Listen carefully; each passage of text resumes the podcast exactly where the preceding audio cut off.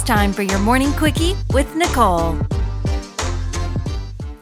Good morning and welcome back to another quickie with Nicole. It is Thursday, so it is almost the weekend. Yay, yay, yay, yay.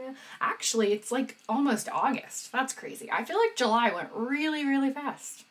But anyways, uh, it's Thursday, so let me give you a little Starbucks story. It's nothing really crazy, but I figured I'd give you a little one. I've talked about this before that Starbucks employees can't read. Um, I'm also starting to think that as I go into Starbucks, I'm going to start bringing Hooked on Phonics um, and see if I can get them on a program. Um, basically, what happened is was at this point when this episode airs, that's what have happened like a couple weeks ago. I went into a Starbucks um, in a grocery store and I was like, you know what, I could really go for a strawberry refresher. So I went up and I said to them, I would like a strawberry refresher with extra ice, but I don't want any of the strawberry pieces.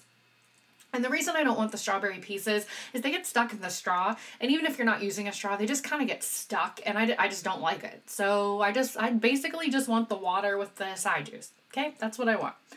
Not that hard. Well, the girl, she writes on the cup, really big actually, it says, no strawberry pieces. Great. Gives the cup to the other person. The guy hands me the drink. And would you believe what was in there? Tons of strawberry pieces. What part of no strawberry pieces did you not understand?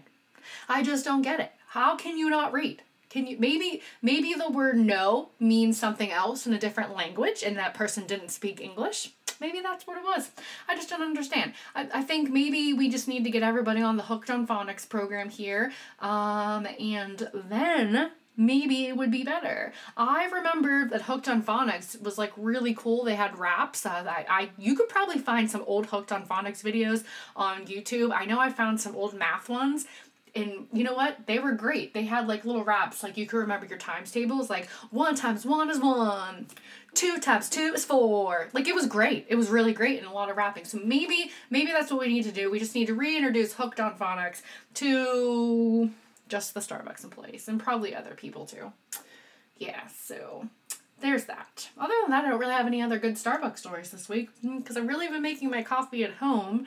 Um, maybe I'll start having stories of my own of me messing up my own drink, but probably not because I know how to make it. Except when I actually spill it all over the counter, then that's kind of sad. It's actually very sad. Okay, that is all I got for you guys. And again, if you have any funny Starbucks stories, or actually any funny service stories that have ever happened to you um, when you're out or something that's just annoyed you when you've ordered food or drinks or anything you can message us on instagram so we have those stories and we'll read them on air. Or you can email us at tunicoles1 podcast at gmail.com and we will read them on air. All right don't forget to give the two Nicoles a five star review on Apple, and we will see you tomorrow with Blonde Nicole's Quickie. Bye.